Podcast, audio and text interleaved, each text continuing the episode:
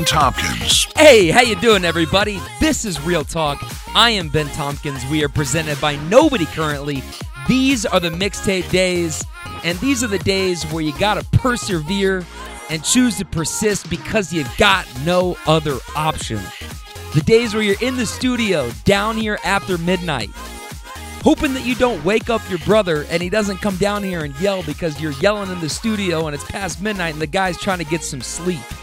These are the episodes and the intros that you just hope bring you back in, make you feel reconnected to why we're down here in the first place. And it's conversations like this conversation on this episode with today's guest, Kayla Weber Nord, that gives me the confidence to keep going with it. So that's what I'm going to do. Let me tell you about Kayla Weber Nord. Kayla Weber Nord is a force to be reckoned with. She's an artist, a mother, an entrepreneur, a live event painter, and oh, yeah, she also plans weddings in her spare time when she's not traveling the world with her husband or hopping on podcasts like this one right here. Hey, her mom always knew that she was gifted. She still has the binder of Kayla's earliest creations from when she was just two years old. Her academic advisor in college knew it too. She's the one who recommended Kayla switch majors to art education. Plus, it meant getting to study abroad. 4,718 miles away from Lexington, Kentucky, in Florence, Italy. Look it up. That is the exact distance. Shout out to Google. Immersed in the birthplace of the Renaissance, with her Italian teacher critiquing every stroke, standing behind her back, and her old Kentucky home weighing heavy on her heart, that's where Kayla's artistry truly began to emerge. There was just one question how the hell was she going to make money from her art, let alone make a career out of it? Fast forward a little bit. She'd been teaching elementary art for a couple years now and painting commissioned pieces for friends and family on the side. And that's where her style was ultimately defined. Staring at a scene she had brought to life, one with movement and vivid colors and intensity, that's the moment she realized painting Kentucky things was her thing. That's how she was going to do it and release after release, drop day after drop day, as her work continued to sell out, she realized it might be getting time to quit her day job. In 2018, she did. Ask her how her business is doing. The answer? Booming. Throughout this episode, you will hear her share her story, how she did it, what she's learned, and why this journey was uniquely her own if you enjoy this episode half as much as we enjoyed playing it for you because we had a ball. Please let us know by dropping a quick rating and a review on Apple Podcasts or Spotify, wherever you listen to podcasts, or by sharing it with someone you know would also dig this episode as well. And by the way, if you are a brand new listener, my day one's right here in the trenches, shout out. If you dig this episode and the themes we touch in this episode, entrepreneurship, leaning into your creative gifts and talents, starting a business, forging your own path, and doing it through the lens of being a woman, I think you would dig these episodes as well. Morgan McCombs on launching Empower Now, earning her New York stripes and living unapologetically. Jade Stanton on BPD, breaking the cycle and living a healthier life. Sarah Merrill, the creator of Big Kid Problems, on ditching the corporate world, faking it till you become it, and getting out of your own head. And most recently, Kristen Garland on solopreneurship, nurturing growth, and overcoming internal and external expectations. And if you're wondering who the hell is this guy and why do I want to keep listening and learning more about him, I can't explain it, but I just want to hear more of him talking, then please check out some of those other episodes please check out the beautiful website that Kristen designed for me, iridewithbennyt.com. Bada bing, bada boom. Read the post, allow me to reintroduce myself. And there you go, my friends. Now that you're along for the ride, I hope you'll continue to stick with me and see where it all goes. Without further ado, my friends, please enjoy this conversation with Kayla Weber Nord. All right, I am joined now by Kayla Weber Nord. Kayla, how you doing today? I'm good. How are you? I'm doing very well. Thank you so much for your time and sitting down to do this. I've been looking forward to this one for a while. Yeah, I'm excited to be here. Thanks for having me. of course. I think it's really cool what you do. I have a lot of respect and admiration for other creatives and watching just um, we've got a ton of your products like your hand towels and stuff. My mom is an artist too and so she's a huge fan. When i told her that we booked you for the show she was like oh my god. So she actually submitted a couple of more technical questions for you because um, so i was like all right great great mom. So um, yeah really excited and really appreciate you doing this. Yeah of course. That's i didn't know your mom was a fan. That's awesome. Oh yeah I think a lot of women in Kentucky are fans of you. So it's really cool to get you on the show and talk about your artist journey and your creative process and get to know more about your story as well. Yeah, well, I'm I'm ready. What do you want to What do you want to know? well, let's start with where you grew up and how you grew up. So obviously, I was born in Lexington, lived here my whole life elementary through high school here, and then actually just went down the road to Transylvania University. So I never really left Lexington. Um, loved it. Obviously, had an awesome childhood here. I was always painting and drawing from a very young age. I did a lot of art in like high school and you know a lot of painting and had really great art teachers throughout all my schooling which really helped kind of like push me and stuff but um, I always thought I wanted to be an elementary education teacher, just like first grade or second grade. I wasn't really sure. I knew I wanted to have a small art business on the side. At 17, I'm like a big journaler and I like journaled out what I wanted to do with my life. So I found it recently and I thought it was pretty cool. At 17, I kind of planned my whole life and said I wanted to be a teacher and have a small art business and be a wedding planner on the weekends. So kind of crazy that I ended up doing all three of those and still do plan some weddings and stuff on the side. So it's kind of crazy. But um, yeah, I definitely did not see myself being a full time artist when I was younger, just because I never really saw myself being like a gallery artist or having gallery showings or my art like hosted in different areas and stuff like that. And I just didn't think you could make a living as a an artist. So I never really saw that as like my true career path, I guess. I was like, you know, I'll do the teaching thing and I can do stuff on the side and still have my summers and have a family and all that kind of stuff. So yeah, so I went to college uh, at Transy and just, you know, set on being a teacher. Didn't even really think about being an art teacher. What year did you graduate? I, I graduated in 2012. Okay. Right. Um, I graduated high school 2008, college 2012. But yeah, I never really, I don't know why it never dawned on me like, hey, do the art teaching thing. That would make more sense. But um, I was taking tons of art classes in college. My advisor was like, why are you taking all these classes? Like, it has nothing to do with your major. And she was like, why don't you switch to art teaching and then you can study abroad? You can do all these other awesome things because you love traveling and stuff like that. And so I was like, oh, hello, light bulb. And I switched my major to teaching art. And then I was able to study in Florence, Italy uh, nice. uh, for a semester. And that was awesome. It was the best thing ever. I'd always traveled a lot with like my grandma and my dad's side of the family, but I hadn't really been abroad. So I got to go live in Florence, Italy for a whole semester. And I had an awesome painting professor there named Melania. And she would stand behind me and tell me that my painting was terrible and to fix it. This is horrible. And, so, like, literally, oh, it was so scary. She just stand like, I'm having watched the whole thing. I'm like, can you go away and like let me be like with the painting and not seriously hovering over me? Yeah. So that was terrifying, but it made me grow a lot as an artist. And I think in Italy is really where I like figured out my style and just realized how passionate I was about painting but yeah, so I came back after that, graduated, really wanted to take a year off and just travel, but I got a job right away. I was like, dang. Actually, I was really excited. Um, no, I got a teaching art job at an elementary school. So I started teaching at 22 and taught for about six years. I think I'm fast forwarding really quick, but um, we're going to circle back to a lot my, of this. my childhood, but um, yeah, you can stop me at any point. I don't know. I just started blabbering and rambling. Uh, no, just keep yeah, flowing. The you know younger part of my life, I guess. Wow. Okay. Definitely a lot to come back to, but okay, it's great. Yeah, I went really fast. That was like 22 years of a story. There you go.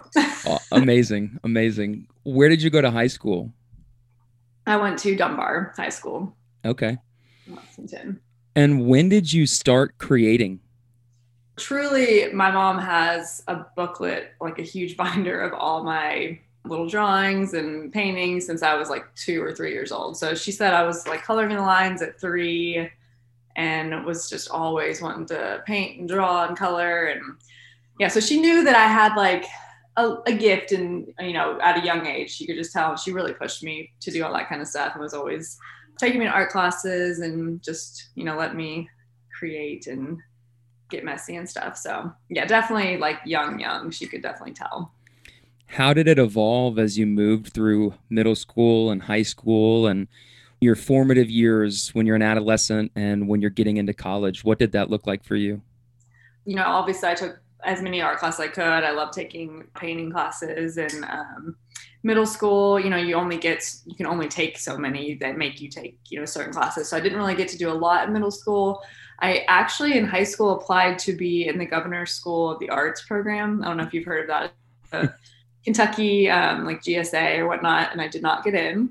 Um, they only, I think they only picked like 10 students from across Kentucky.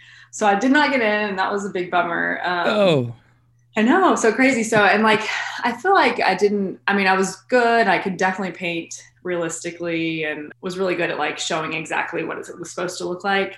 But I didn't really have like super like crazy imaginative style that was like different. I feel like it was just very like, by the book like i'm to paint this to look just like this and i could do it but there was nothing like i didn't probably stand out to the gsa people is what i'm saying mm.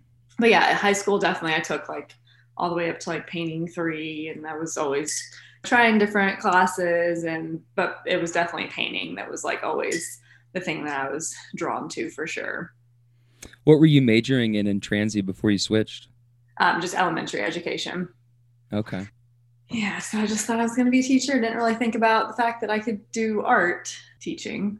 But yeah, so it was a big moment when I finally was like, oh, yeah, that would make sense. Do the two things I really love, like teaching children and art. So that was, um, I was scared to switch, I think, because, you know, usually every elementary school or even high school usually only has like one, maybe two art teachers per school. So I thought, you know, if I switch my major, I might not get a job because there's only, you know, usually you have one art teacher and they're there for like 30 years. Yeah. You don't usually like swap or switch around or whatnot. So I was like, yeah, I might shoot myself in the foot if I switch and I won't be able to find a job and then this will just be terrible. But of course, the year I graduated, it was awesome. There was like five openings. So I got to kind of interview. I interviewed at Dunbar, which I, that was always my dream actually was to go back and teach at Dunbar yeah, I didn't get the job, but then I got this uh, job at elementary school like the next week. And then they ended up calling me back at Dunbar after I just accepted the elementary job. And they said, actually, we have another one open. We want to offer you this one. And I was like, oh my gosh. So I had to kind of choose between the two. That was a hard decision, but I went with elementary because I was like, I'm 22. I can't, and I'm probably already, I know some of these kids that are still at Dunbar. Like, it would just be really weird to be teaching like my brother's age friends and other people that I just left Dunbar with, basically. So yeah, so that was I was like elementary seems a little more less scary because the kids are ten and under. So um, yeah, I ended up teaching elementary. It was a great decision. I actually met my husband at the school I was teaching at, so that was it. All happened for a reason, for sure. Very cool. Yeah. What does he do? What is, is he a teacher as well? Yes, he was the PE teacher. I was art teacher. We were like across the hall and we didn't he was actually dating my roommate at the time yeah that's a whole other story in itself uh, but we nice. were dating obviously when we first when i first started so we told the kids because all the kids were like both young and we'd always be talking and hanging out at school and uh, we told all our students because they kept being like oh Mr. Nord, Miss Weber, you, your boyfriend and girlfriend. We're like, no, we're not. We're, you know, we're not. We're, we're cousins. We like made up this whole story to them just so they would stop. and then we started dating. And there's still kids out there. I think think I married my cousin. I'm pretty sure. wow. Wow.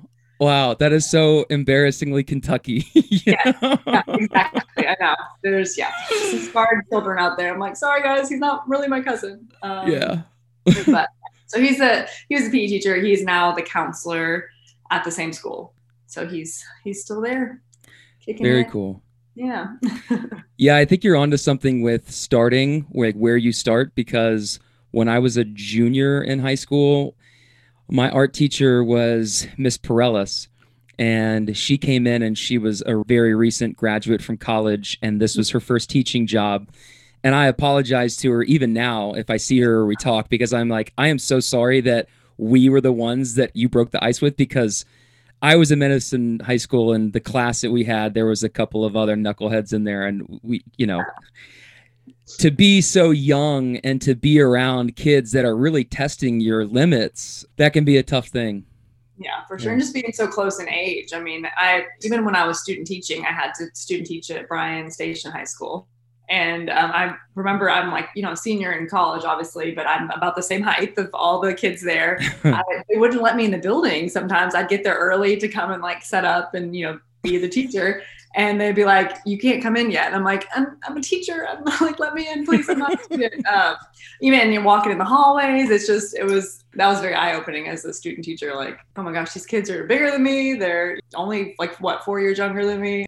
So yeah, it would have been really difficult, I feel like, to be so young and teaching high school, but I guess people do it all the time. So I was just yeah. like very intimidated, I think. yeah. Did you grow up a Kentucky basketball fan? You know, we yes, of course. Um, and I played sports my whole life too. I which was the kind of a weird thing that I was like into the art stuff, but then also played volleyball, softball, basketball. You know, all the all the sports also. Um, hey. Yeah, I know. I actually I played um, volleyball at Transy too for several years there. So that was cool. Just I got the team aspect going on too with the sports and stuff. But yeah, I, have always been a UK basketball fan. I'm not like super into it. My husband is probably going to be very upset that I said I watch games. I have well, I half I watch them. I really like the last five minutes. Everything else before that, I'm like, yeah, I don't care. yeah. I was a freshman in Lexington in 2012, and mm-hmm. so.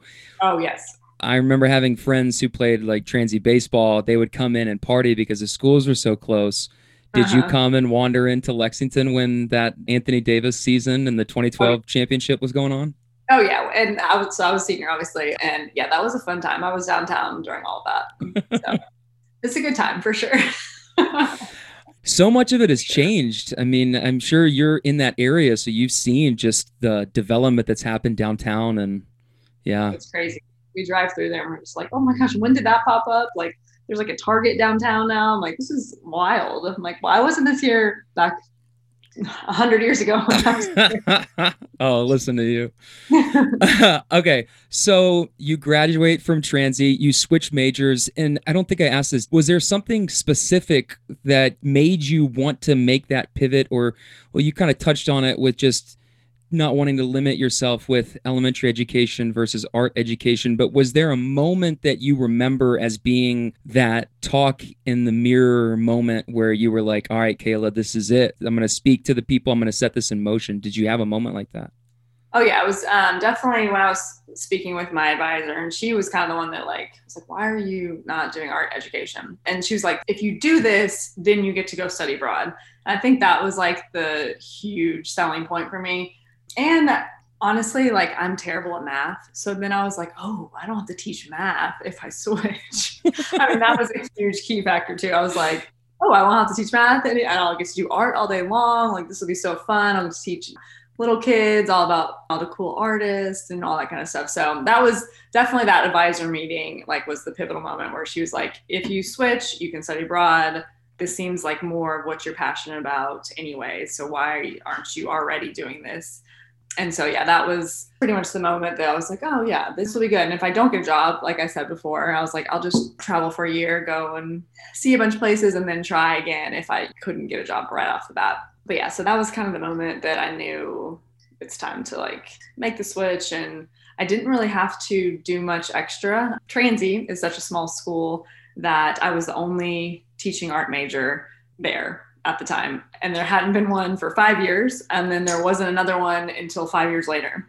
Wow. Uh, so it was they kind of made the program for me which is what's so nice about going to a small like liberal arts school is that they can do whatever. So yeah so i was all by myself like in my own little program in my own little world and uh, since I'd already taken so many art classes, I really didn't have to do much extra. I didn't have to do like any like summer classes or anything to get my major done. Even though it was like sort of a double major, it was not. So yeah, so I got to just kind of be in my own little world. I got to be in the art world and also the education world. So kind of got the best of both by switching to them. Was that difficult not having anybody else to measure off of or go off of? Kind of, because then I had to, for senior STEM, it's part of Transy, you have to kind of choose which major you want to do. You know, obviously, I had to choose if I wanted to do my senior sim in art or in education. And it was just kind of weird because I didn't really, like, I fit in with art people, but then not really because I was education still. And then I didn't really fit in with education people because I was art. So it was a little weird. We do this thing called May term.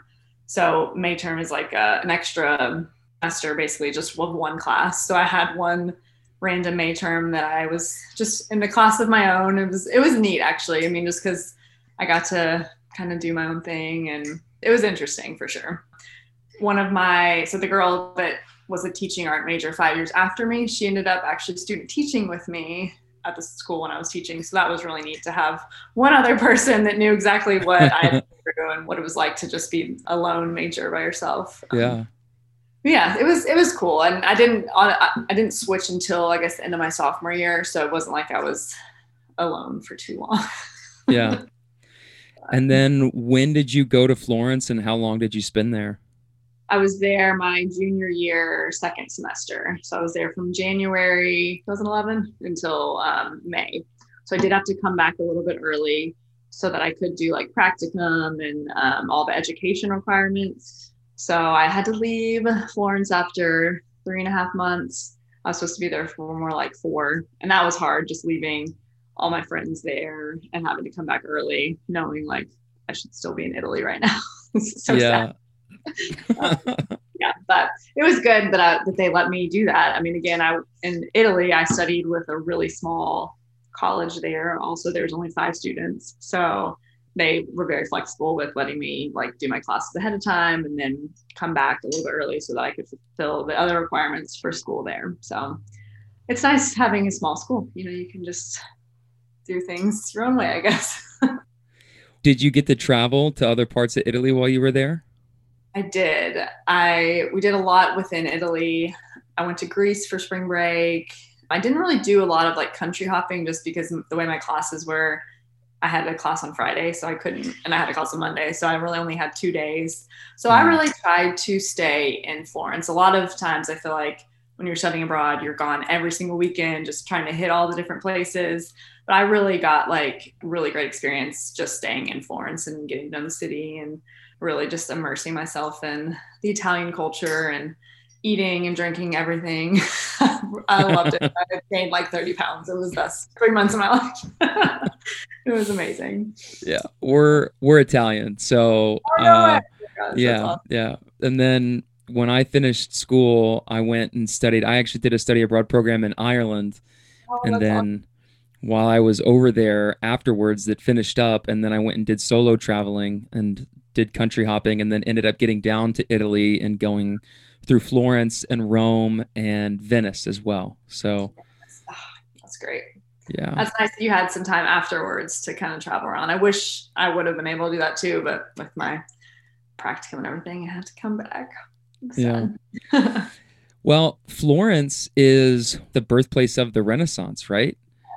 For sure. Okay. So being in that city, and you said that that's like that's where you're attributing where you found your style and so it was almost like a personal renaissance for you in a way right yes absolutely i mean it was i've never moved away i've never really left my family just going and being in a whole other country by yourself alone was a huge growth point for me anyway just being away from everyone and having to completely restart i mean obviously i wasn't there that long but it was hard and scary. And I mean, I got on the plane and just bawled my eyes out on the way there. I mean, not, um, uh, and then I bawled my way out, you know, on the way back too, because I'm just like, this was the best experience of my whole life. But yeah, I mean, just being able to be in a whole new place, a new environment, and have such amazing like professors that were incredible artists, and just being surrounded by all the Renaissance art and all the museums and just being just in Italy in general, it's beautiful. Just the culture, the food, everything. So, yes, it was definitely a personal Renaissance, I think, for me also. I remember just like getting not digital cameras. I'm blanking on what they're called, but like the old school cameras. And I had to Polaroids. go around and just take photos and, you know, explore all over the city and then come back in the dark room and develop our photos. And that was just like such a neat experience. I never done that before. And just being able to like walk out and like go get a gelato and take some photos and go have a glass of red wine. And, you know, it was just like, it was the best. I'm like, can I just move there right yeah. now? do it all again. But yeah, it was a very eye-opening experience and just yeah everything was awesome study abroad to anyone listening you definitely need to study abroad if you can Real talk right there, man. what do you think that experience taught you about yourself? What did you learn about yourself once you got there? Because you said you had never really left the country or I mean, getting out and standing on your own two feet, especially in a foreign place, can be very intimidating. So, what do you think were some of the things that you learned the most about yourself throughout those three months? um, just that like I can go and do really cool things. I can go and be by myself. I'm I think I've always been kind of like a homebody and always been close to my parents and like just knowing I can like go and do all these cool things by myself and like every you know it all is going to work out. I'm i think that just really was eye opening for me to know that i could go and do hard things and have a really scary hard professor but it helped me grow so much. Just seeing i think it made me the artist i am today and the traveler i am today. Now like going i mean we've me and my husband have been all over the world now and i think that kind of was like if i can do this by myself i can definitely do it with my husband take me and go to asia we can go to australia that taught me a lot too, which was really neat to be able to go and do all those things after the fact also. So take us to that moment or that that feeling that you've got when you've got somebody looking over your shoulder. That's got to be just the most intimidating feeling. Truly the most stressful experience of my of my life. I'm not kidding. And I live paint now in front of people so I'll do like a wedding and whatnot. And you know, people that are watching me, they're not good artists. Most of them aren't. I mean, they some a few here and there maybe, but like they're just general people that are like, "Oh wow, this is so beautiful. Like you're doing so nice."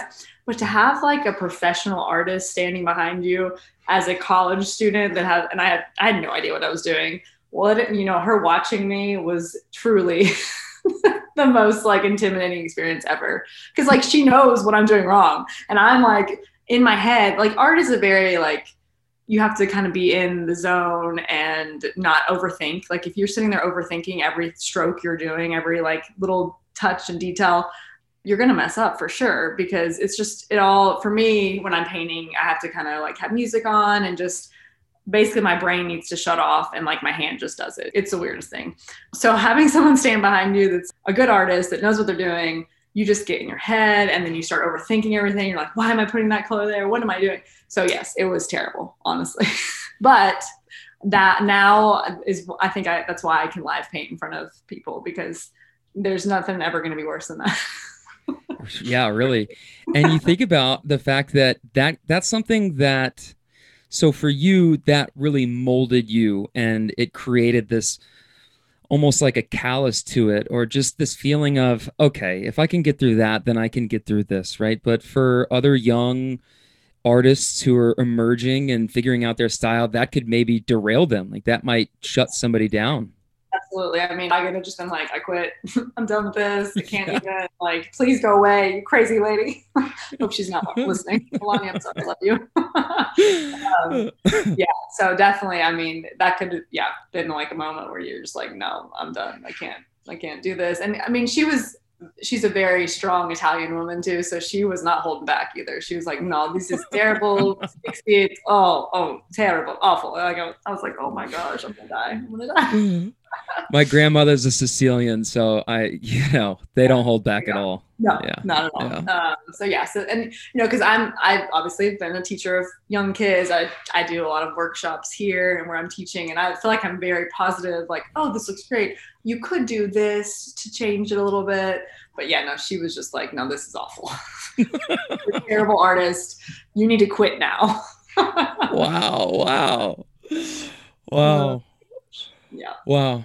So, besides that, what do you think were some of the other things that helped you figure out your style when you say that that's where things started to take off for you or that you gained clarity over your style? What does that mean? What does that look like? I was very torn there because I was like, I love Italy so much. I love being here, but also I missed my family. I missed my friends. I missed Kentucky. And I actually, when I was there, I painted a representation of like my love and how I changed and like everything. Uh, and being, you know, in Italy, I painted part like Florence, but then I also painted part Kentucky with like horses and the horse farms and just to kind of show like that I was torn between loving where I was there, you know, that I was there and everything, but also missing my hometown and like where I grew up and just, you know, all that kind of stuff. So that was kind of a neat painting. I feel like that kind of showed my growth and everything was changing for me truly. Like loved being there. You know, it made me grow so much, but then also wanting to be home still too, which is crazy to say because Italy's the best. But yeah, I, I don't know if like my true, true style started there. I mean, I think it was kind of emerging a little bit, doing things very colorful and, um, but like my true style kind of developed more once I was teaching. I'd been in my career for um, a few years and I was starting to paint like commissions and other um, specific things for other people. There was one moment, I don't know if you want to go there yet, but when I really honed in on my style and um, you know, painting Kentucky and horse racing and all that kind of stuff. That was probably more so like the moment that it all kind of switched and I like really figured out what I love to paint and how I love to paint. Yeah, let's go there. Yeah, so it was my I think I've been teaching for like two years. I was probably like 24. So I've been painting a ton of commissions, like house commissions and pet commissions for family, friends, and coworkers and people like that, which I love doing. That kind of like got my name out there and people started seeking me out to paint stuff for them. One of my coworkers actually wanted a really big horse racing scene and she wanted it super colorful very like abstracted and just like a lot of movement and intensity. So she sent me a picture that she wanted and I painted it for her, had the best time. Like it was just like as I was painting it, I was like, this is awesome. like this is what I want to be doing. Like just using like bright like neon greens and pinks and blues and just kind of making the horses all different colors. And that's when I was like, okay, this is awesome. This is what I need to be doing. That was pretty much the moment that I was like, okay, this is it. This is what I want to do. This is what I'm going to start doing. Thank you for commissioning this from me. And I'm going to go ahead and start painting just all the horses and all the racing. And just because like horses are a super hard subject to paint. But for me, I was like, being able to add like throw in fun colors and show the movement of them running and the dirt flying up and splattering paint and just you know just showing all the intensity of like a horse race that was really fun for me. And I started to like really want to just only paint Kentucky things and make everything super like abstract, but still realistic enough that you can tell obviously what it is and make things really fun and colorful and vibrant and show how beautiful like Kentucky and the horse, you know, equine and all that stuff is. So yeah, that was that was kind of the moment all like switched over and I was like, yes, that is what I want to do. So at this point, you're teaching, you're doing these commissioned paintings, you're creating in your spare time, right? Mm-hmm. Are you doing anything to market yourself at that point? Had you started thinking about this being a business and turning it into something where you were going to monetize it? Or at this point, were you just like, hey, I'm a really good painter and people are offering me to paint their pets? Yeah, so it was all kind of like right around, I think it was 2014, 15 um, I had started so Instagram. Uh, Instagram had been around since like 2011. I had one then, but it was always like personal stuff. Around 2014, I really kind of shifted and was like, okay, I'm going to start posting more of my art and really kind of start putting out there. I was following other artists like from all over the country. There's been there was a couple that I was following, and I was like, wow, they're like killing it. They put they just post their artwork and people are buying it. I was like, that's so cool. So that's kind of like where it shifted to me, I'm like, I'm to use this platform to get my artwork out there and like start showing it more as a business. So I, I kind of swapped it from a personal, went into more of just art and painting. And I was definitely faking it till I made it, faking it till I make it because um, I would come home from teaching every day and like post something like I was painting. I was exhausted every day. I was not painting, but I wanted to make sure that it looked like I was painting and like I wanted to always be showing like content like of my, you know, different paintings I was doing and this and that. But yeah, oh my gosh, I was always exhausted. Um, and I would paint some days when I come, came home, but most of the time I was taking naps because, man, teaching kids how to do art all day long is exhausting. but yeah, so it was about then 2014, 2015 that I kind of switched all over, started using Instagram as like a platform to sell and show my artwork. I got married in 2015 and then literally about a month later I started a bit or started a website, kind of started doing all the the business things. I started like paying taxes and doing all these things that are so scary because I don't have a business. I didn't have a business degree. I don't have a marketing degree. I didn't know anything, but I just knew like if I'm showing my process, if I'm showing my paintings, if I can just put it out there, people are gonna like it. Hopefully, I mean, that you know, I'm showing myself. I'm showing the process. I'm showing how much I love all these things, and I really started doing a ton of Kentucky themed things. So I was like, I love Kentucky. Everybody that lives in Kentucky loves Kentucky, so I'm gonna paint things that they love, and I'm gonna paint Kentucky. So I did lots of landscapes, lots of horses, lots of like Kentucky cutouts with colors and you know all kinds of stuff like that. So that's really where it started. Was right after I got married, and yeah, I just kind of started going for it. It was crazy. Nice. do you remember the first sale that you ever made? That's a good question. I don't know if I do. I because I oh well, that was a big thing. So I started making prints. Actually yes i do remember the first sale. So i made the website 2015 i started making prints. I had no idea what i was doing at all but just took more generic like i think i did a landscape. I did a couple like kentucky outlines and i got prints made and i was like okay we're doing this. I don't know what i'm doing but we're doing it.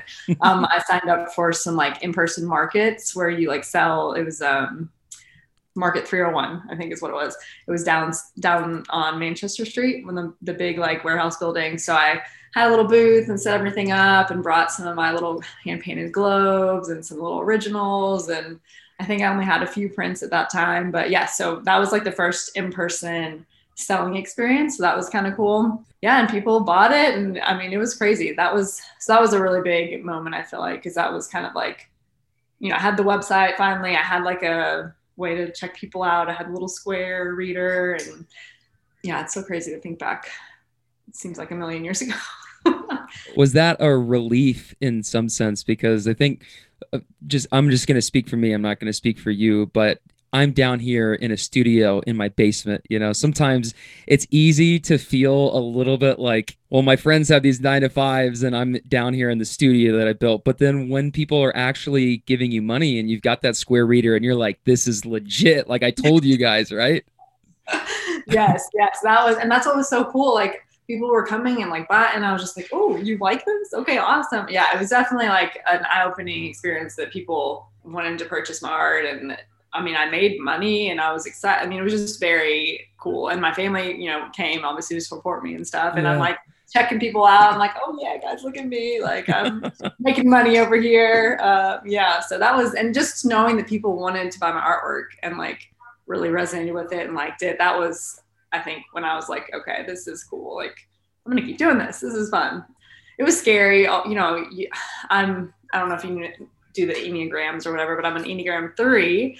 Um, and I am like terrified of failure. So anytime when I was first starting, like to not know if I was going to sell anything or if I was just going to make zero dollars and go home crying, yeah. it was definitely scary. But like after doing it a couple times and realizing like, okay, people are resonating with my work and really like it and they're buying it and it's like this is awesome. That was like a really good feeling and just to know that like I was doing something that people were liking and that it yeah, it wasn't just me that liked it. Right. Well, which is when you're creating something, not that anybody, you, you know, you should never seek validation, but at some point, like validation does matter too. Like you want to feel validated that it's not just you or your mom or your sibling or somebody like gassing you up, that other people in the market is actually validating you and you feel like, okay, this is actually going somewhere and it's not just me and the people that love me telling me this is great. This is actually people that are total strangers that are really giving me a lot of encouragement to keep going. Oh yeah, definitely. That was definitely huge to know. And I kind of got some validation already on social media from posting things and people commenting like, "Oh, this is so cool. This is so neat. Like I want this. Where do I buy it?" You know. So that I feel like was a really big step too, just being able to put myself out there and getting good feedback online before even doing any kind of markets or anything like that. So that helped a lot too. So that's what any artists that ask me like advice that are just starting out, I'm like, just put yourself out there and put your stuff out there and let people see your heart behind it and your passion behind it, and they're gonna gravitate towards it. So yeah, that definitely social media has been like a huge pillar in my whole journey. And so I, I attribute a lot to that, just being able to have a place to share with others and show my passion for everything that I'm doing. And I think that's one big thing that when I was growing up, I never thought I could be an artist full time. I never thought there's I could make money from that, you know, all that kind of stuff. Um, but just having a place to show people and like get my name out there was was a huge huge deal and seeing other people other artists succeed and be full time and that was like a huge like eye opener for me like oh my gosh people are doing this like I can do this if I really want to if I really like stick with it and right. um, yeah it's been crazy well and credit to you for I feel like you were at the perfect time to be using social media and using Instagram as the tool because what if you had graduated in 2008 and Instagram wasn't really around, you know? Mm, absolutely. But, I mean, and yeah, you would, you would, I would have already been into so far in another career or, um, yeah, that's, that's very true. If you didn't have that, that platform, yeah, I, I just would have known that it was possible. I feel like, so yeah, again, I don't want to, I, I didn't want to fail. So I was like, I gotta make sure that I can, I can do this. Someone else is doing it. So I can probably do it. I am an Enneagram person. I like to read about those in my zodiac sign. I'm an Enneagram four. So okay. I'm big yeah. four. Yeah. Okay. Yeah. I think so, they're so interesting. Yeah, I uh, I'm I'm also a Gemini, and I I've been told this is the most Gemini thing ever that I don't know anything about anybody else's signs or enneagrams. so I'm just like, yeah. yeah but yeah, for you to be looking at things to help you advance the business side of it, because a lot of people, some people are just artists, like in the most purest form, and maybe they never take off, or maybe they never get the visibility that they need because they're not thinking about things with that business aspect or thinking about what are tools that I can use in my toolbox to help get this to the masses? Because before that, think about what it would have been like. Can you tell me what it would have been like? The path to get there. I mean, what are you doing? You're you're trying to sell art to gallery? Do you just go and knock on doors? I mean, what's the path if it wasn't Instagram? Yeah, I truly have no idea. And I don't even like there I've never seen it model like obviously that was just not even close to what I wanted to do in any because I okay this is a whole other thing with me like I never felt like I was like cool enough or like deep enough I guess to be like one of these gallery artists that have like these awesome artist bios and like a really deep meaning behind all of these paintings and all that kind of stuff. I just never felt like I was like had that kind of like I just couldn't do it. I was like, I just want pretty things that are gonna look pretty in my house, and I want to paint things that I like, and I don't want to have like some deeper meaning behind all these. You know, in art school, that's what it was all about, like the meaning behind it, and this could be this, and it could mean this, and hmm. I was always just like, uh, can I just make something that's pink and pretty, and I would hang it in my house. Like I like flowers, you know, like I like yeah. to paint a horse. Um, so I just never thought I could go on that path, and I don't know what that path would even look like. That's what I was just like, you know what, I'm just going to be an art teacher because I don't, yeah, I've never seen it modeled. I don't know how the gallery stuff works. It just was very intimidating. I feel like it's a very stuffy art world that I just didn't want anything to do with that. Yeah. Um, yeah. So, yeah, I think me just, I wanted to paint things that I liked that I would hang in my home. And I think that's why people resonate with it a lot too, because it is pretty. Like, I like to pair things together, I like to decorate, I like to have like a homey, colorful like home with art that means something to me. that's not just like weird and has deep meaning behind it. so yeah, I just never thought I would, you know, fit into that art world. So that's what, yeah, I just never wanted to do that either. Well, and I think you nailed it is why it resonates because it's real. It's because it's what you're interested in. And for any artist, if you're not creating and doing work that you're passionate about, that you're interested, how could you ever expect anybody else to be interested in it if it's an imitation or if you're trying to be something else other than saying, This is what I like. I don't care. I don't need to have a ton of depth to it. This is just what I love to do. And I'm just going to get really good at it. And then to put yourself out there, can you talk to me about what helped you grasp or overcome that vulnerability because that's a tough thing to start putting yourself out there and opening yourself up especially social media is not the most kindest place ever right? I mean sometimes it can be harsher than the italian lady sitting behind you right? So what helped you get over that? And when you started to open yourself up be vulnerable and raise your visibility? Um, i think it just like obviously showing like my friends and family first before I would be like just putting it out there and seeing if they liked it. Yeah, just having some validation from other people before. But you know, I never really like worried too much about because I'm like, if this person doesn't like it, then you know, I'm not for everybody. Not everyone's gonna resonate with it. But overall, social media and like putting everything out there and putting work out there was generally like really good. Like people were always very kind and supportive and I mean, it just, yeah, I never really had that, like any, no, not very many mean people or anything like that. And good, good. just kind of gradually, obviously, I didn't start with a huge following. I had like a thousand people or something. And I would still just, you know, I wasn't like scared, I guess, to put it out there because I, like, I was like, I like this. I think it's good. I'm just going to post the process, show what I'm doing and this and that. And I think what also helped was the things I was painting, someone else asked me to do it. So when I mm-hmm. started, it was like, I'm painting this for somebody. They told me what to paint. So then it wasn't like really super vulnerable for me because it was like I've been asked by someone else to do this. So if you all don't like it, it's because someone else wanted me to do this for them. you know, a lot of it too was like dogs and houses and stuff, like very personal things to those people that commissioned it.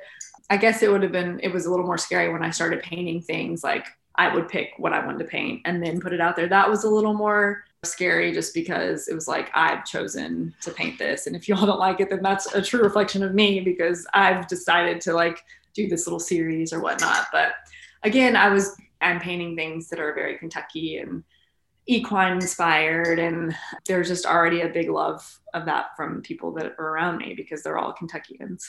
Yeah. so it wasn't like a huge fearful thing for me because I loved it. I knew people that were from Kentucky would probably like it too. And yeah, so it wasn't it wasn't that bad. And social media has been very kind to me actually. So there's Good. not been a lot of hate on anything.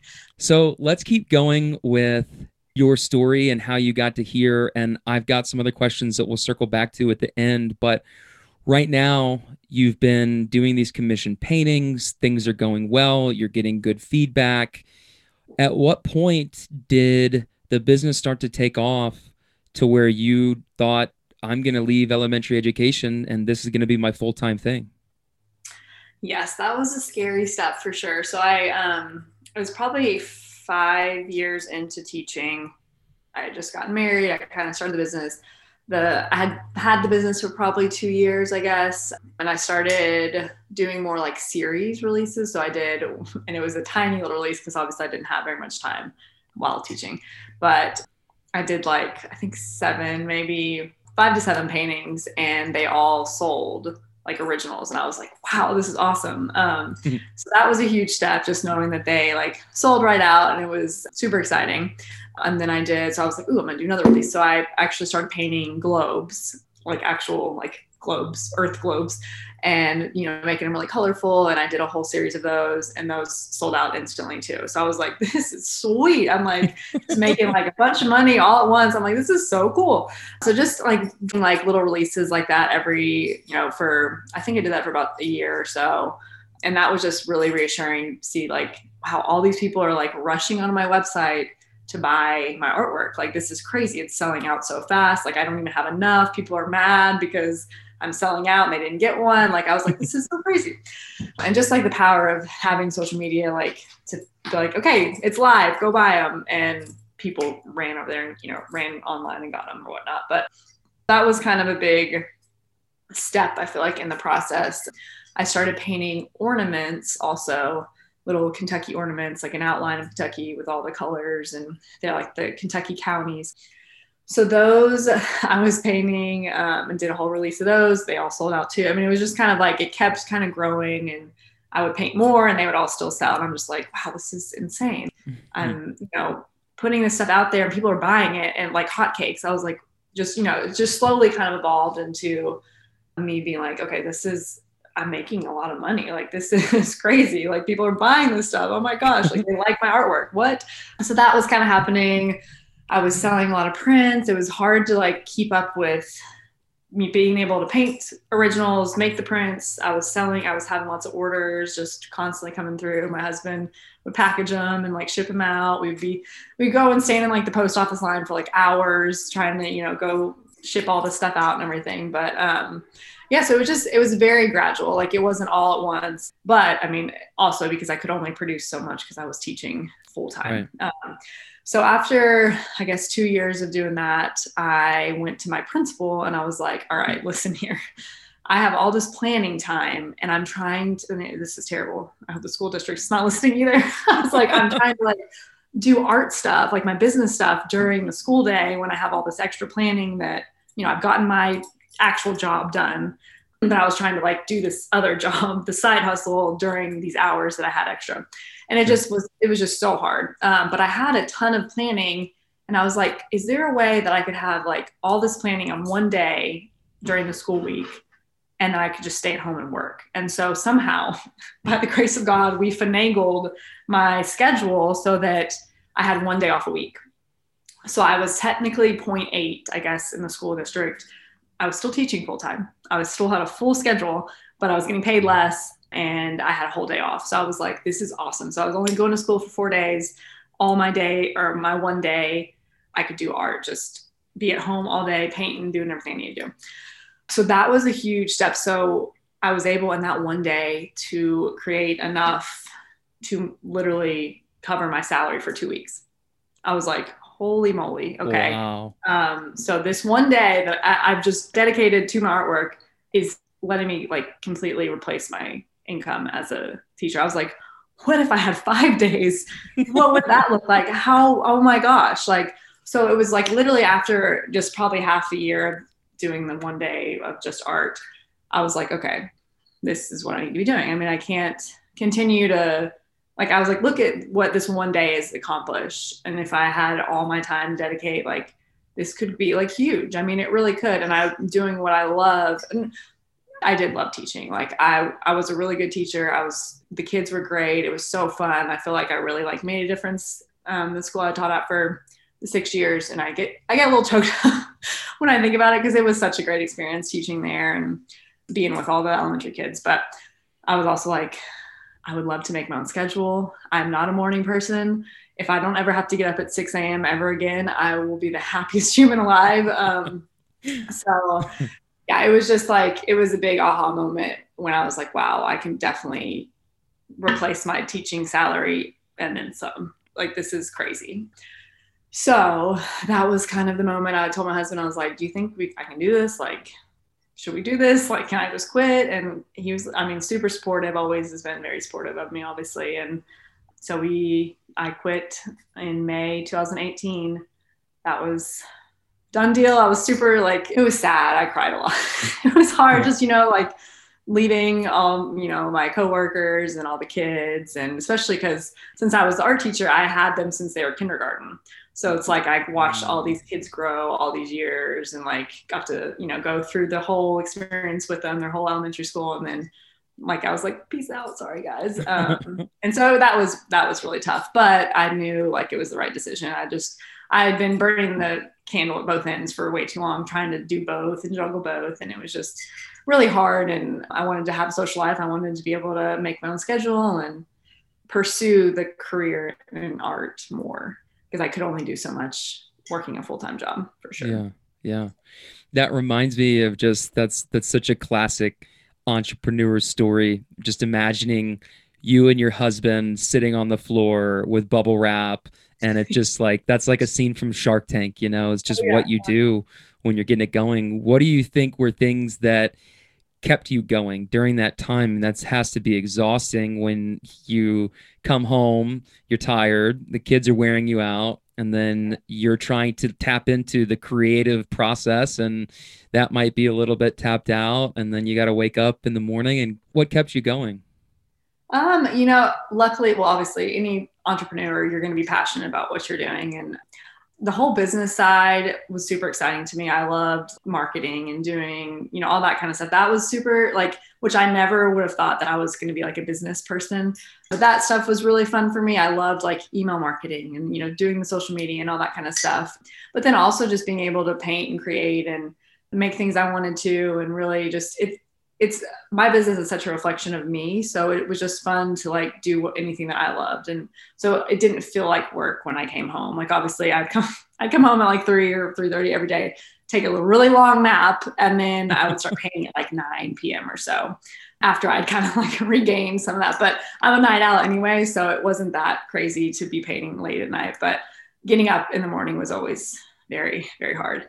I think that's the worst part of teaching for me was just being up and out of the door by 7 a.m. I'm like, I don't even know how I did it so long. I don't know how my husband still does it. I'm like, it is dark. You should not be getting up. like, this is ridiculous.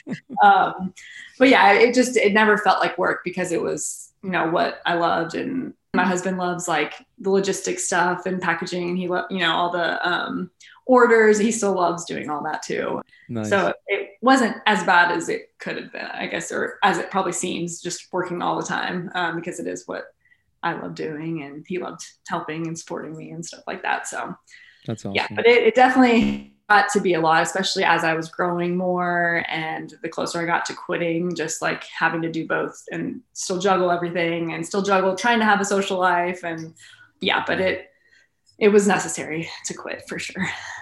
Yeah, what is that like when you're so young, you're working all the time and you've got friends who are getting married, having kids, doing other things in life, like traveling, some of them are being bums, you know, just everybody's a, everybody goes at their own pace, but what's that like to be so committed to what you're doing and maybe to be missing some of those things on the weekends or at nights or the girls' night out and stuff like that? Well, I'm, I actually really never. I, I, I have really big FOMO always, um, so I never really missed out on anything. I would just, I would wait till I'm a procrastinator also. So I have FOMO. I'm a procrastinator. I would just wait till the last minute for everything all the time, and I would still do everything I wanted to do, and then I would just do it at like midnight when I, you know, if I had something I had to get done or whatnot. But um, yeah, I always, I was always at all the social gatherings and everything, and still throwing all the little parties and events and all that kind of stuff. So yeah, I didn't miss out on much because I just Nice. I just do it all. We honestly, me and my husband, we we don't sleep much. We just are always going, going, going. We, both have that personality that we're just like going 100 all the time. Um, Yeah. So, you know, we make it work. And we were still that was a whole other thing too. We um were traveling any chance we got. Every break we had while I'm still running the business, while we're still both teaching. We were, you know, every spring break we were going somewhere out of the country. Every summer break we were going somewhere out of the country, trying to still juggle the business and all that kind of stuff but that's what was a huge like the extra money of having a side hustle was what paid for all of our travels so that was like a huge incentive for both of us too like the more orders and the more prints and the more stuff that we sell we can go on more trips. That's what like kind of drove me also because i just love traveling so much so. That really helped. Being like oh we've got this extra money. Let's go to uh, colombia south america. Let's do it. You know like why not? Drop Yeah. some money on travel so. Yeah that was also a really big perk i guess. We'll circle back to some of the favorite places that you traveled towards the end, but I want to stay here with when you are in this business and then you're thinking about starting the workshops. When did that component of the business start and what did it look like after things had been going full time and Mhm. take it from there until now? so when i quit 2018 i had been just working out of my like upstairs bedroom so my studio was just in my bedroom upstairs or like our guest room it was just a normal size room. It was not big. I had all my inventory in there. I had all my paintings. Like it was just, it was kind of a mess and it was hard not leaving the house. Like it, it was nice, but it was also like I needed to like get out of my house and not be working because I would end up doing laundry or something when I should have been like painting. You know, it just gets distracting. I feel like being like working at home for me at least. So after I quit that May, I ended up moving my business and my studio to my family's business, which a little background on that.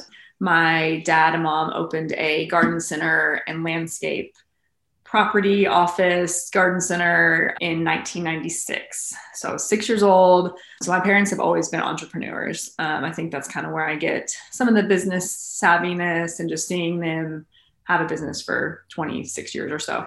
But yeah so they have a 13 acre property that's where i'm at right now actually and it started as just a garden center my dad is a landscape architect so he's very visually you know he's an artist in his own way he's an artist with plants um, which yeah. is really cool and then my mom is basically like an interior decorator. She's very, she's got an eye for decorating and making things beautiful and events and all kinds of stuff like that. So um, the property is real, like it's got gardens everywhere. It's beautiful. So we have an office here. And so I was like, ooh, hey, mom, dad, can I move my studio into the newly renovated office? and just have a room there. So that way I can have somewhere that people can come pick up their artwork. It's a business, like it just makes more sense. Also, we have a wedding barn here. That's where me and my husband got married. So we turned our old tobacco barn into a venue. So I've ever, and I kind of forgot to mention that um, during the teaching and the art and all that, we opened up a wedding venue here also. So I was planning weddings, coordinating weddings here, running events, doing all that kind of stuff, social media for the wedding barn. Also, it's called the Barn at Springhouse um, yeah, so that was just the whole other side side hustle that I was also doing in the meantime of everything. But um, wow, yeah, and that all started in 2015. Obviously, when we got married, we had we got married on the Saturday, and on Sunday we had people calling to book a wedding. I'm like, oh my god, I'm on my honeymoon, guys. Can we just like give me a week at least to before we start a whole other new business that we're not prepared for at all? But yeah, so that was a whole that's a whole other deal. So I moved my studio here to the office so that I could be doing like bridal showings. I could be helping with marketing and springhouse stuff and all the things that go on in this business also. And wow. it, it, kind of was like, yeah, it was the whole whole other deal. um, so not only did I have that, but also the wedding stuff going on too, which my mom and me kind of help run together. But yeah, so that is, we moved down here. I was super excited. I was like, ooh, I'm going to have all this space. Like, I'm going to have so much room to spread out and create. And then as soon as I moved in, I was like busting out of the room already. So it was then that, I mean, truly like a month in, it was kind of sad. I was already like, um, dad, this space is really small. I can't really fit all my prints in here. Like, what if we built something for me on the property somewhere? Or could we like attach me a studio on the barn or like you know we just kind of started throwing ideas around about building a bigger space for my artwork. At that time also so since we had the tobacco barn that's a venue i was doing workshops like you asked about in the barn. So I would just lug all of my paint stuff and canvases and easels up to the barn and we I would do I would host like painting workshops in there. So I was still getting like the teaching aspect. I was having people come, um, usually about like 30 people at a time, and I would teach how to paint a, a landscape or how to paint an abstract. And um, it, it was really fun. It was hard because our barn is not temperature controlled. It's a 1920s tobacco barn. So mm-hmm. it was very temperamental with weather. Like we had to make sure it was only like April through October, I could only do workshops and whatnot. So that was a little bit limiting and just having to lug everything up there and put up tables and all that kind of stuff. So I did it for several years there and it was it's a it's a great space for that kind of stuff and it was really fun that was a great place just to get people here and seeing me in action and kind of they could shop my artwork there. We, that's a whole other thing. We used to lug all my prints up there so people could shop while they're painting and stuff. Um, yeah, so it was having the workshops was a lot of work. So I, I'm very appreciative now to have a building with everything in it already, um, which we'll get to, I'm sure. But yeah, so that was just kind of the start to um, like kind of branching out on my parents' business and making a whole new aspect to what they've already created for the past like 30 years. and kind of going in a new direction, a younger direction with more art. I'm not, I have a brown thumb. I do not have any gardening skills. I am terrible at all that kind of stuff. So my dad, yeah, he, I'm sure is disappointed in me in that. No, I'm just kidding. but um, yeah. So well, you paint them. You pa- you can paint them, Yes. right? Yes, Yeah. I paint them and he designs. And so, you know, it is it's kind of crazy because it's it sounds weird when you hear it, but like the property is just it's so beautiful and so inspiring. And so there's so many at like there's like five businesses here truly. Um that but it it all makes sense, I guess, to us. It's art and gardens and um events and there's just a lot going on here, which is really cool. So that's what I- it was neat to be able to kind of bring something new to the table to kind of not revive because my parents' business has always been really great, but just bring new life and new people and new ideas and stuff. And that was what was really cool about moving my studio here is I was kind of in the middle of all that also and could bring some ideas to the table and do more events and just get people out here and yeah, kind of try and combine all of it together. Yeah, no, I on KaylaWeberArt.com, you can see pictures of the studio and the barn, and I definitely check those out. Looks very cool. I'm always really interested to see other people's studios and the spaces that they create in. And I would highly encourage anybody listening to check out the availability of the workshops and try and get a tour or something, get in the space, buy some of the art. And I uh I think that's really cool when you started to or let's let's take it here so your creative process let's dive into some of that part of it what do Mhm. you do when you are feeling inspired or how does your creative process look when you want to get in the studio and start going oh yeah. Um, I'm a like I said, a huge procrastinator. Um, I think I get that from my father. Actually, we work very similar, similarly, similarly. I can't say the word. Yeah, whatever. Um, and I don't. I truly cannot paint until it's like 5 p.m. It's the worst thing ever. So especially now because I have a child and I have to go home and like take care of him. That's why now I paint like very late at night, um, like 10 p.m. I start painting because I know I'm not gonna have any distractions, all that kind of stuff. But it's unless I have a deadline, I am not probably gonna get to painting until like 3:30, 4, 5 p.m. Just because I don't know what it is. Like my brain just I, there's so many other things like business tasks I feel like that I feel like I have to take care of before I can sit down and paint. And if I only have like an hour, I'm not going to paint because I have, you know, by the time I get all my paint out, the water, the brush, everything, and I get in the mindset and pull up the pictures and what I'm painting and stuff, then it's time to go. Like I have to know that I have like five hours of uninterrupted time to do it. So it's really hard now with a baby and just life in general. But yeah, so my creative process, like I have to have music on or a show or something, and basically like no interruptions and it has to be evening time for some reason. I can't paint in the morning. I wish I was that one of those people that could like get up at like 8 a.m. and like just go for it, but I don't. I just can't do it. I, I don't really even usually come to work till like noon, so that kind of makes probably more sense. I'm not just like sitting here all day, um, twiddling my thumbs. But there's just always I feel like, especially now here. So kind of to back up a little bit, in 2020 we ended up breaking ground on a huge studio building for me since I was busting out of the office building here at, at Spring House. So we built, me and my husband went all in and built a huge 2,100 square foot building studio for for me and my artwork and like a little retail shop area. So I had to hire employees. So I have five employees now. We have like a little retail shop and then a huge area for workshops and for me to paint in. Um, so I definitely have to have like space to paint because I usually what I do when I'm in the zone and I'm ready to go, I'm painting like seven things at the same time. Just because I don't know, that's just like I want to like batch work it. I want to do like one layer on every single painting first and then go back and do the next layer. And like I just want to kind of do everything at once and have several paintings. I always have like 10 things going, eh, 10 paintings that I'm painting at the same time.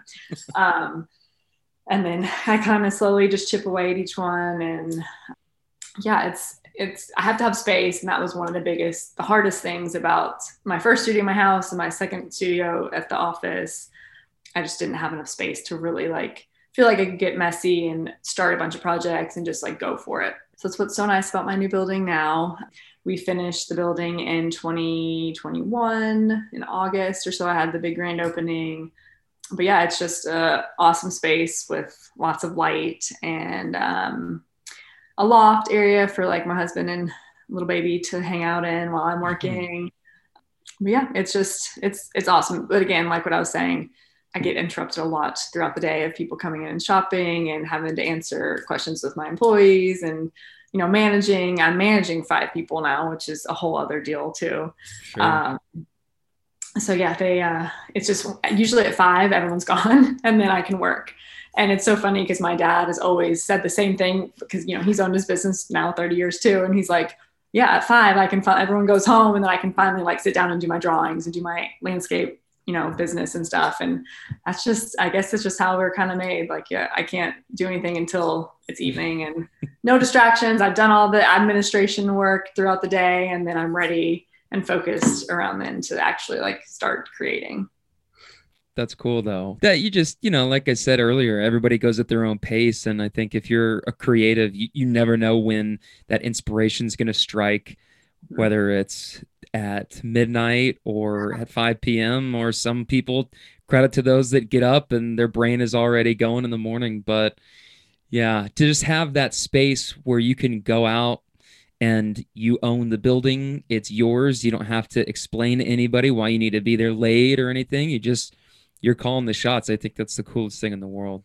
Yeah, it's it's really awesome and just yeah, to be able to design it and make it however I want. And we like have events all the time and just being able to kind of like choose when I want to work, when I want to go in, when, you know, when we're open. I mean, that was a whole other deal too. Just having a retail space now has been very weird for me. Just to always basically, you know, like I said, we used to travel a lot. Now I'm like, probably can't really travel as much as we want to anymore because I have this building that I have to, you know, operate and have someone here and be open and be able to answer questions and um, just have, you know, employees working and stuff like that. So it's been that's been a huge shift, I feel like, in the mindset and the business. But I feel like it's made us like explode and just grow so much more because people have a place to come and shop and come and see my work in person and be able to like hold the prints and pair them together and um, right. lay them all out and really visualize the artwork in their space. Um, so I think that's been really awesome too, just to have a place for people to come and see it. Were you able to do mostly virtual things online with COVID? I mean, did that disrupt the workshops? Yes, it was um, actually it was weird. I was kind of ahead of the curve on that, I had already started filming online workshops before COVID it was happening. So I like right when it all happened, I had it already and it was all virtual and online, which I still have on my website too. There, um, there's three different workshops you can take, you know, at your own pace. It's a whole course, gives you a list of things to, you know, the art or the paint and brushes and everything to buy. And yeah, it's really so that was all kind of happened at the perfect time, honestly. I started filming them in like January 2020. Wow. right before, yeah, everything. Wow. People were at home and they were like, "Oh, this is this will be fun to do and learn how to paint in all my free time," you know, during all this craziness. So yeah, it was it worked out well, and obviously we were able to start doing them again in person not too long ago, around September, I guess we started doing again. So um, that was good. And it's those are they're so fun. It's so nice having the building with all the you know tables already out and all my paint right there and not having to move it all and take it all somewhere. It's it's literally all right here. So that's been a huge blessing and makes things way easier. What are some of your go-to shows that you keep on in the background when you're painting? Oh gosh right now i'm watching outlander. Um, all the all the seasons of those um, new girl love new girl Usually, yeah, just kind of whatever whatever season of whatever I'm what I don't even know. I've gone through a lot. It's, it's kind of embarrassing how many shows I've gone through. Um, anything basically that my husband wouldn't want to watch, like the girly shows. You know, I always watch like The Bachelor and all those that he because we do like to watch shows together. So it's any of the ones that he wouldn't want to watch is usually what I'm binging while I'm painting. nice. Yeah. Where do you get your biggest sources of inspiration? Not just now, but just throughout your career. What makes you feel the most inspired to want to start to create? Um, I think honestly, like if I'm ever in a rut, I'll just get in my car and drive around um, like the horse farms and all the country roads and here around Kentucky. Um, it's just so beautiful here. I feel like Kentucky is so underrated as a state. Um, and so I'll just, yeah, I'll just get in the car and put on some like country music and drive around with the windows down. And that usually gets me pretty inspired. I'll go take pictures around town, around Keeneland.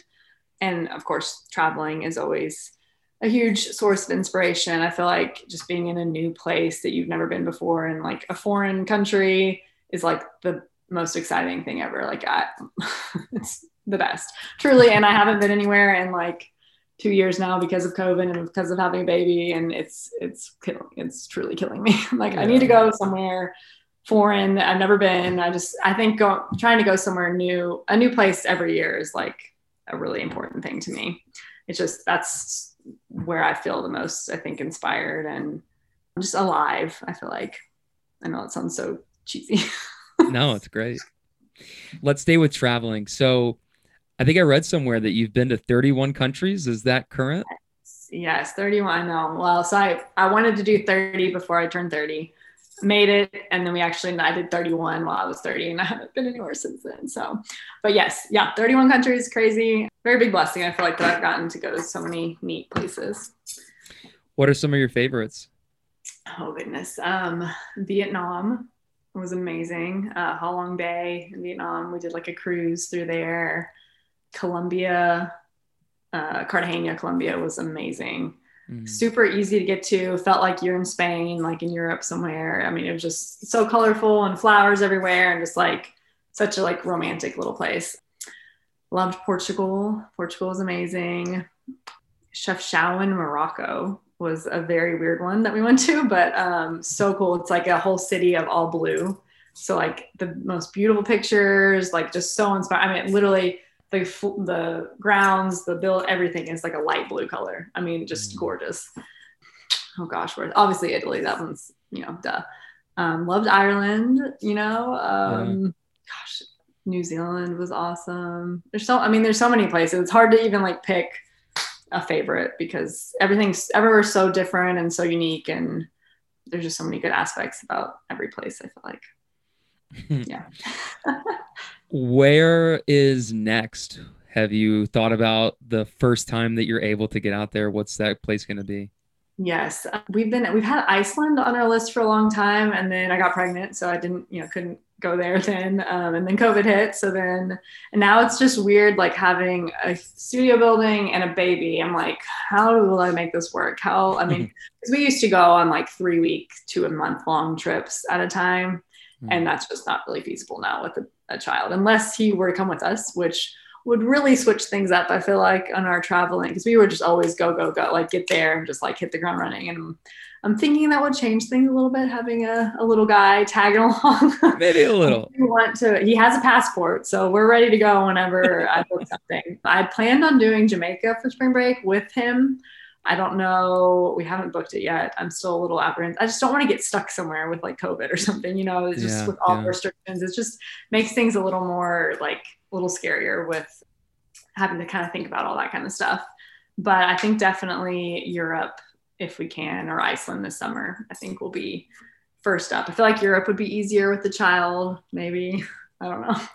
I need some like parenting travel tips for sure, but I would love to do um, like a month and just go and live in Italy with Max for a while. I don't know if you saw, I did like a, um, it was 2019, I did a painting retreat in Italy and I took 15 girls from all over the country here over to Italy and we did like a painting retreat workshop for a week in Florence. So I'd love to do that again. That would be really fun, I think. And we could go and like live over there for a month or so and I could teach a couple workshops if I wanted to. Um, so that would be really neat, I feel like, to do with Max, my baby. Um, but yeah, so that's maybe on the horizon. I don't know. With all the stuff, it's hard to plan anything truly. Um, yeah, because you just don't know if there's going to be another variant that pops up and then all of a sudden you're stuck in somewhere else and yeah. yeah back and have a studio and employees and all that kind of stuff. So yeah. yeah, but that's I definitely would like to try and get something on the books for sure. Have you ever been to Slovenia? Uh, yes, I have. Oh wait, no, Really? not Slovakia. Sorry, not Slo- Slovenia. I did not go. I wanted to. My friends, when I was studying, went, and I didn't get to go because I had a class, and they went on Friday, and I had a Friday class. I was so mad. They did like dog sledding and all kind of like, which is all on my bucket list. Yeah, no, I did not. get to Slovenia. But I have been to Slovakia, which is a very other strange country. nice. yeah. the the Lake Bled when I was in Europe. Somebody showed me a picture of it, and I was like thinking about where I was gonna go because I was just booking places a couple places in advance, and someone showed me a picture on a train on the Eurail, and I was like, I gotta go there. So I feel like it looks like a fairy tale. I don't know if you've ever seen the pictures of the little thing in the pond and just oh my Uh-huh. god, yeah. I know that's on my list. That one, there's so. I mean, there's so many places that I still need to go to. So I know. The place that you talked about in Morocco with the blues, I'm a big my, blue guy. I'm a blue guy. Fifty yeah. Shades of Blue over here. Yeah. yeah, you need to go there for sure. It's it's hard to get to. We had to take a two hour taxi ride to get there, but it was definitely worth it. It was very neat. Very cool. I saw somewhere else that you had done something with Anthropologie and partnered with them and had some product in there. Can you tell me about that and what you did down in the Atlanta market? Oh yeah. Um, so Anthropologie was a really big moment for me. Also, they reached out about carrying a line of my globes, and I definitely. So I saw the email and I thought it was spam. Um, I was like, "What are these Anthropologie? Like this is not real email." And so yeah, they ended up purchasing rights to my globes. I had to paint three flat globes and then they reproduced them onto like obviously the a round sphere and they sold them all over the country so that was really neat to be able to walk into any Anthropologie across usa and see my name and my globe and all that Wow. art everywhere um, and there's actually a few places in europe that they had them so like i had some uh, lady in sweden like tag me in my uh, picture of my globe in her house like it was just that was a super neat kind of very surreal experience and that was kind of like right when I was I was ready to quit teaching and um, got this big brand deal, and that was very very cool. So that kind of like got my name out there a lot. I mean, obviously it was I was all over the country and so was- International. yes, yeah. I mean that was that was really cool, and it just kind of gave it was surreal for sure. Yeah, that's kind of one thing that we've been trying to do is get. Obviously, I've really conquered the market in Kentucky. I have several like shops that wholesale my art and everything here. So one thing we really wanted to do was kind of go more national with it, and um, so I went to the Atlanta market this past January. We set up there and had a booth, and um, we got a bunch of accounts all over the country. And so now I'll be selling my art all over the place. So they, I've been, we've been shipping it to California, New York, and Texas, Tennessee. So basically, um, yeah, my my art's in all these other states now. So that's a huge move, and Congratulations. we're excited about that. Yeah, it's it's been good. So we'll be going back in July and hopefully get even more places. And yeah, that was kind of the next step, I guess, for growing and getting my name out there more and all that kind of stuff. So yeah, that was exciting. Same thing down in Atlanta. Yes, yeah. Uh-huh. So they basically that was where everybody like it's a huge market and they um come and place orders and everything and that's what we've been doing these past this past month is shipping all that out and getting all the orders and wholesale out to Nice. everywhere. It's crazy. Is that would that be like uh what is it, Ponce Market or Ponce City Market? Is that the Um, it is. It's called America's AmericasMart. It's like huge. These three huge buildings with like all these floors. It's. I mean, it's truly insane. And there's thousands and thousands of vendors, and then tens of thousands of people that come from all over. Like that have shops and have um, boutiques and stuff, and so they can come and like place orders and um, find new things and um, yeah it's just like a huge like if you're an entrepreneur you want to go to market because it's just where you can like explode and get your products in shops everywhere so. That is so cool. pretty, pretty crazy yeah. It's it was a big step for sure. It was very stressful getting all my product down there and get it all set up and you know just like the logistics of it all and making sure that i have like a good business model and plan for you know starting to do business with all these other places i mean it was yeah it was crazy but we made a whole new website for it it was a lot, but it was uh, it was, it was definitely good. what are some of the other goals that you've got when you think about where you want things to continue to go? I mean, where do you see, like, yeah, what are some of those other goals that you're reaching for now?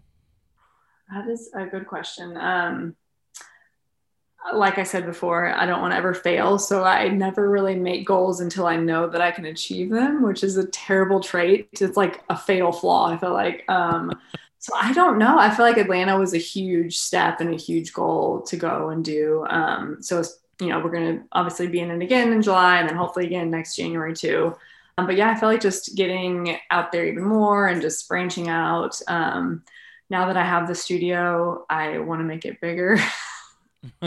um, we're already bust. I mean, it's in, it's truly insane. We're busting out of this building and um, don't have enough storage room, and we're just already like feeling um, like we need more space. So we do have kind of a plan to extend it. It was always a plan to have like a coffee shop here and like more of an actual like retail space mm-hmm. separate mm-hmm. from my studio part. So that will probably be a goal in the next couple years is to add on and make a like like a coffee shop and a bar area would be really neat.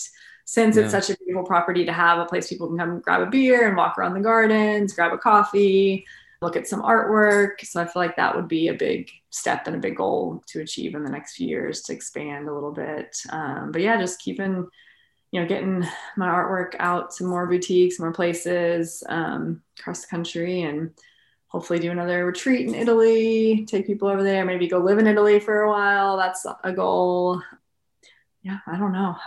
I need to like sit down and really brainstorm some some more things that we can do. But yeah. No, that's a really cool vision to have that place where it's a destination. You've got people flying in, not mm-hmm. just being able to like fly people out to do the workshops, but having people come in and being a global destination in Kentucky and having people come there and when you do your workshops, is it like those wine paint classes where you can have people drinking yeah. and uh-huh. yeah. oh yeah definitely especially if we had like a liquor license we had a bar here i mean how fun would that be you can go grab a glass of wine do some painting you know Dude, um, I mean, yeah absolutely it'd be so fun uh, we actually just had a little galentine's day event this past sunday and we had like a mini little workshop and we had like cocktails and stuff so people got to come and bring their girlfriends and paint a little painting, grab a, a cocktail, grab some mm-hmm. art, uh, kind of thing. It was a really fun event. So just doing more stuff like that and getting people out here and get them out of their comfort zone, let them paint a little bit and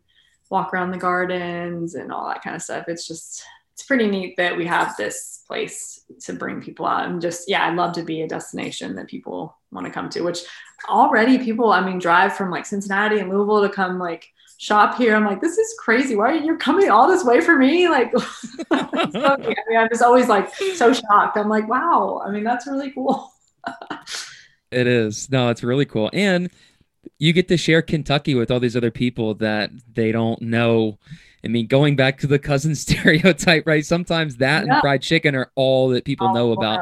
Yeah. yeah. So sure. To get to have people come and experience it and get to spend time on a true like Kentucky experience, like being in a barn, a tobacco barn, and just the history and this has been in my family and seeing it be passed down from your parents and then how it's channeled and manifested through you and your creations and watching you carry that legacy on. That's a really, really cool thing. Yeah, it is. It's neat to be able to kind of take it and put a little spin on it and make it something that I love and kind of be able to have it all here really is really neat. All right, just two more questions. Do you still have the side by side of the Kentucky and Italy picture, like a portrait or somewhere that I could look at that? I would love to see that. Dig deep in the archives. Yes, it's somewhere. And you know what? What happened was, so we did. I painted everything there in, in oil, and it doesn't dry. Like it takes months to dry. So I actually left a lot of it there because it wasn't dry. I couldn't take it home. Um, I know. So I I don't actually have it anymore. It could be in my parents' basement. I brought a few things home, but that one I think was painted later towards the end of my time there. So I think it's it's floating in Italy somewhere, which is so sad. But I could definitely dig Damn. deep and find a picture of it somewhere. yeah, I would love if you do find that picture. I would love to see it because that's like, you know, I call some of these like my mixtape days because I'm not I don't have a ton of sponsors or anything. And I, when I think about rappers and just being unsigned, it's kind of like, and I think about some of the early creations from, like, I'm, I'm a huge Drake fan. So Uh-huh. his early mixtapes were some of his best work. And I think sometimes that's when you're just such at a raw place, but you're just creating and just as fast as your brain can put it out and your hands can keep up and your mouth can move. And so to think about what a time you were at when you create that and just to see that that parallel, I think that was like I, I- don't even I can't imagine what it would look like, but I'm trying to. But it, I'm just I'm just picturing the coolest fucking picture ever. Yeah, yeah, it's uh, I can I definitely will look for it for sure. I know it's got to. I mean, I've got pictures everywhere. I've got to be able to find it, right? All right. Well, you've been so gracious with your time. This has been so awesome. I just have one more question for you. What is advice that you would give to other creators who are at any part of their artist journey? What is something that you want all of those people to know? it's always scary starting something new or starting to put yourself out there trying to build a business from your passion. But um, i think like the most important thing is literally just to start wherever you are. I feel like as a procrastinator and a perfectionist i was always like scared to just like you know like what it's not perfect. I can't start i can't put this out here yet. This painting isn't done yet. It's not completely perfect enough to show people. So i think you just kind of have to push past that and just really just start where you are and just because people love to see the process and see you grow. And like you said like you'd love to see that old old piece of work that i did forever ago just to, because that was the Mhm. start. But like truly like if you can just get put yourself out there and start you know showing what you're passionate about and just really figure out what makes you like what sets your soul on fire when you're like what what do you love doing the most? And like focus on that and push that and like just really master your craft and um, put yourself out there and show what you love and show what you know the process and people will resonate with it and they will like the right people will come like love your work too i think that's the most important thing is just to be your authentic and true self and not try and like be anybody else and just do what you love and what makes you happy and what you know really sets you on fire i feel like that's the the most important thing for sure Perfect. Boom. Mic drop moment right there. Kayla Weber Nord, thank you so much. This has been awesome. Yeah, well, thank you for having me. I appreciate appreciate your time and everything. This has been awesome. All right, that's where we'll cut the interview, and um, this will be up next Wednesday. So I'll have this up next Wednesday, and I'll blow you up with a bunch of notifications, putting up quotes and audiograms and you know stuff on on social media. But I really have enjoyed this. This is so cool. I am just. I wish you continued success and growth, and congrats on all your growth to this point. It's not easy to put yourself out there and to start just takes such a deep level of commitment and belief in yourself and you're doing it and it's flourishing and it is resonating and I just have nothing but nice things and awesome things to say so congratulations Well, thank you so much. This has been really cool. So I appreciate it. Thanks for thinking of me and wanting to interview me. This has been awesome. all right guys that's it that's all we got I hope you enjoyed this episode. If you did, please drop a rating and a review on Apple Podcasts or Spotify. You can leave a rating for the show on the Facebook page for the show at Real Talk WBNT. Follow along on any of the social media platforms that we're out there on, either at BennyTomp18 or at Real Talk WBNT. Please check out the website, iRideWithBennyT.com. And please come back next week because you know we're going to have another episode, another story, another guest, and another opportunity to make this shit pop. So I hope that you'll be back, and I hope that you'll continue to ride with me and see where this journey goes. I am back next week. I am Ben Tompkins. That is Real Talk.